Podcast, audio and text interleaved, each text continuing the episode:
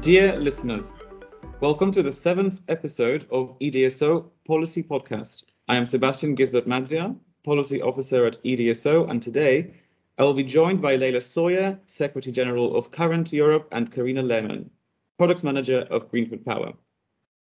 Current is the key industry association representing innovative grid technology companies operating in Europe. Leila, Karina, a very warm welcome to you both. Thank you, Sebastian. We're happy uh, we're happy to be here today as well. Yeah, thank you very much for the invitation. Great to see you. It is very nice to have you indeed. Um, in the past decade, several DSOs have made investments into new technologies, tools, and techniques to modernize the electric grid. As some of these investments are reaching full implementation, there is an opportunity for other DSOs and their regulators who are contemplating similar investments to learn from the experiences of the early adopters. One key component of a successful grid modernization effort is customer engagement. More and more customers are interested in new technologies, more rate options, and access to cleaner energy choices. Grid modernization efforts will help meet the, these new needs and demands from their customers. Obviously, smart grid technology is growing fast. Its contribution to energy efficiency and sustainability is undeniable. I would like to see um, deep into it what is it like? What advantages and disadvantages it might have? So, ladies, here's today's big question. How will grid technologies help DSOs reach the climate change targets? And what changes will be needed in order for the grid to support them? And more importantly, why are innovative grid technologies so important? I will start this question off, if you don't mind, Leila. So from our side, from my company side as well, we see from the DSOs that the flexibility will be a major point in the future, especially with the distributed generation like solar energy or wind energy, um, because those energies cannot be planned in contrast to fossil energy, right? So we already know that to reach the climate targets, which are very ambitious, and the European Commission really sets high high targets there, we need to have in the future 10 times more wind and more solar power plants. And but those power plants have to be integrated in a very stable way uh, with monitorable voltage quality and also the security of the supply. So this must be a very big focus point for DSOs. And also the thing is that the grid is not used to these kinds of bidirectional energy flows that we see now with the distributed generation on the low and medium um, voltage side. So they have to transform the grid in a way that they can, can control the medium and the low voltage side. And for us as Green Power, this makes only sense if they have the right measurement technology and they also implement this with innovative grid technologies. This could be sensors, for example, or other measurement equipment, and then use algorithms and software parts to get the measurements where the DSOs needs that. So you can basically think about the grid now in on the low and medium voltage level as a black box that you cannot see in, right? And with with measurements, this black box becomes transparent and the DSO can react to the content and the behavior of the voltage and the current there. So if, example, there is a fault, then the DSO can react accordingly. But this is right now not the case. So for us, why are innovative grid technologies important? Because they enable the smart grid that we want to have in the future. All right. Um, thank you very much for that. Um, the term smart grid has come to mean a range of technologies, tools, and techniques being used to modernize our electric grid. Making the grid smarter involves the deployment of advanced devices that give near real-time data on system conditions, support the two-way flow of electricity and information between utility and users, and enable demand response, outage management, and other important capabilities. Can you tell the listeners a bit about microgrids, such as how they work and also provide a couple of examples? So since I'm the technician in the conversation, I will give a quick explanation on the question for the smart grid um, versus the microgrid. So basically, the microgrid and the smart grid can be used as synonyms, but they're not the same thing. um, because a microgrid um, has to operate autonomously. So that means the grid is basically an island grid and it has its own generation and is connected to several loads. And in normal operation, it may be well be part of a higher level power grid. But for example, if there is a fault, it can desynchronize from that higher uh, level power grid and it can supply the connected consumers through its own production or energy storage options.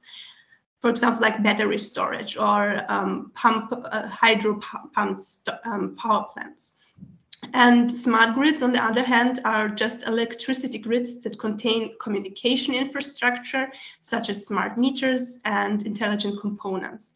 But a microgrid can also be a smart grid, so that's why it, both are like synonyms. All right, so Leila, uh, can you actually think of a specific example? So I think for a smart grid, the important thing is also to look at what are the capabilities of the grid. So a smart grid uh, has extra um, extra things that you can do with it, like uh, observing what's going on in the system, uh, managing the assets, coordinating between TSOs and DSOs. So, for example, if we have a, a smart grid and we look at a, a, sunny and windy day and what happens, uh, so that the grid can actually know that uh, more electricity is feeding into it from solar or wind, and then respond to that in a smart in a smart way. So observing what is going on in the system and uh, reacting to that. And at the same time, uh, a smart system uh, we think also means looking at using the system in the most cost efficient way possible. So, to using our materials in a more efficient way. No, I think that was very, very uh, informative. Thank you. Energy demand has increased because of globalization, rising living standards, and technological advancements. This caused an increase in power usage that, if left untreated, might become unmanageable. This is a concerning issue not just for the provision of renewable energy, but also for the global preservation of the ecosystem. Cities use around 75 to 80% of global energy consumption, accounting for 80% of greenhouse gas emissions. How are the innovative grid technologies that are going to shape the future? Um, in, uh, in my view, with innovative grid technologies, the energy efficiency of the grid can be increased so that even the increase in the energy consumption does not necessarily mean an increase in the greenhouse gas emissions, right?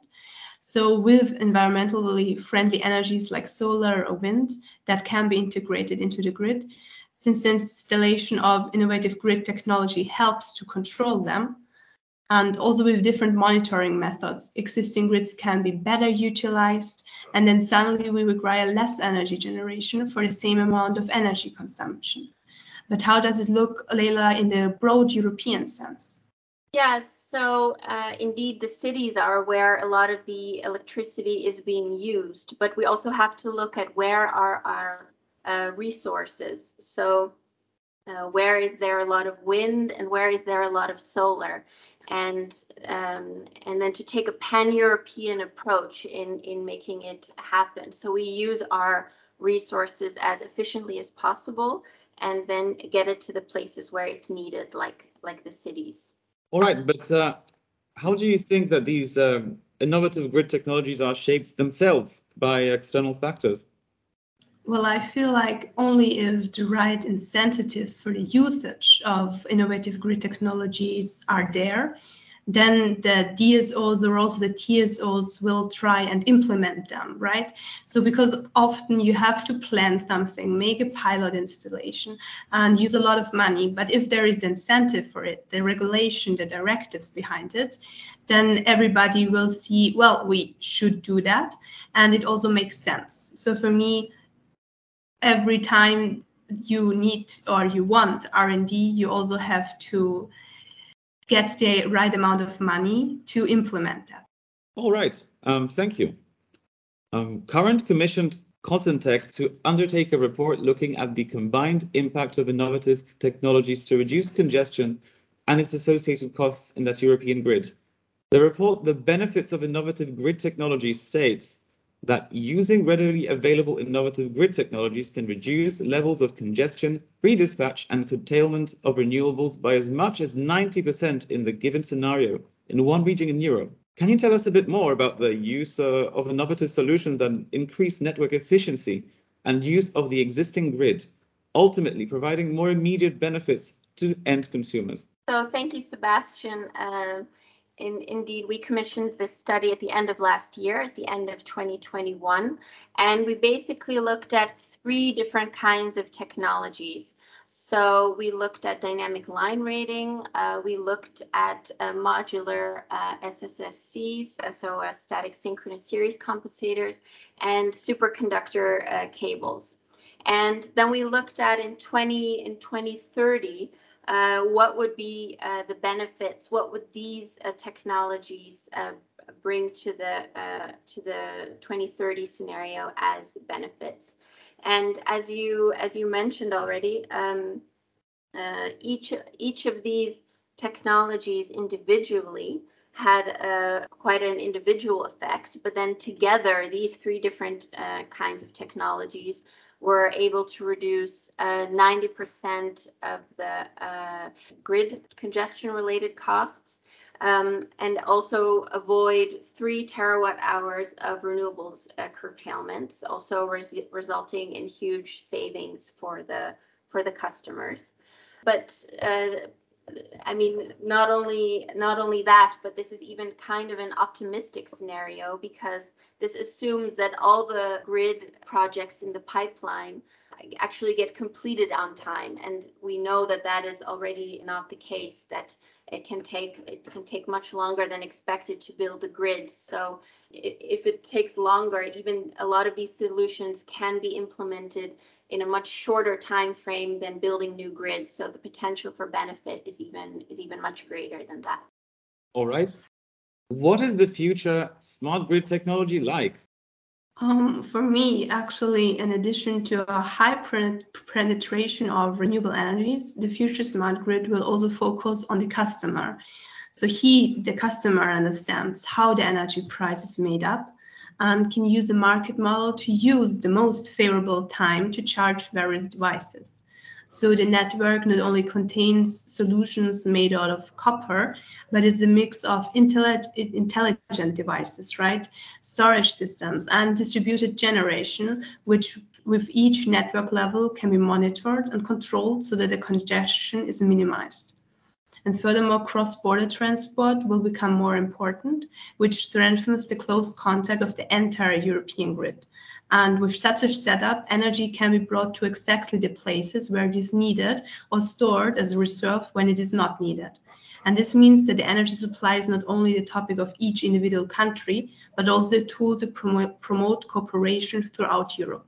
Yeah, as I as I mentioned before, throughout we need to have a pan-European approach on energy. So we already know that in 2050 we're going to have a huge amount of renewables in the grid and we need to already start planning for that now how we can organize that in the most efficient way. Oh, thank you very much for that. Do you have any final message you would like to leave us um, with our audience today? Well, I think that transparency is very important. We need so we have all of these technologies. Uh, some of them are more commercially available and implemented, but we see that sometimes it takes a long t- a long time, and we we need transparency on how these investment uh, decisions are made. So uh, yeah, it's for example, um, and uh, ENTSO-E for the transmission system operators has come up with the Technopedia to already show what are the technologies and how they have been implemented. So we think it would be useful for DSOs to also have a kind of technopedia to help uh, promote the transparency um, and to for uh, DSOs to learn from each other and how these technologies support an increasingly renewable grid. Exactly. I can just compliment Leila for that and, and expand that answer. Everybody needs to kind of work together and we need to set ourselves goals to defy this challenge um, of the climate change. And we have to be like the energy sector has to explain to the customer what we are doing in an understandable way and how changes that we want to make also affect them. Because for the future of a healthy planet everybody needs to be proactive about energy. All right so you would say that customer empowerment is at the heart of your message right? Yeah definitely because you can't you can't have all the resources, all the great in innovative technologies you want if the customer doesn't understand them and doesn't understand the opportunities they get from that as well. We can't do it. Yes, so that that is all my questions for today, and thank you so much uh, here on behalf of everyone at EDSO for being with us and uh, for having exchanged with us on these very interesting and exciting topics. Thank you very much again, and see you soon. Thank you, Sebastian, for your very interesting questions. Thanks for having us. Thank you. Sebastian.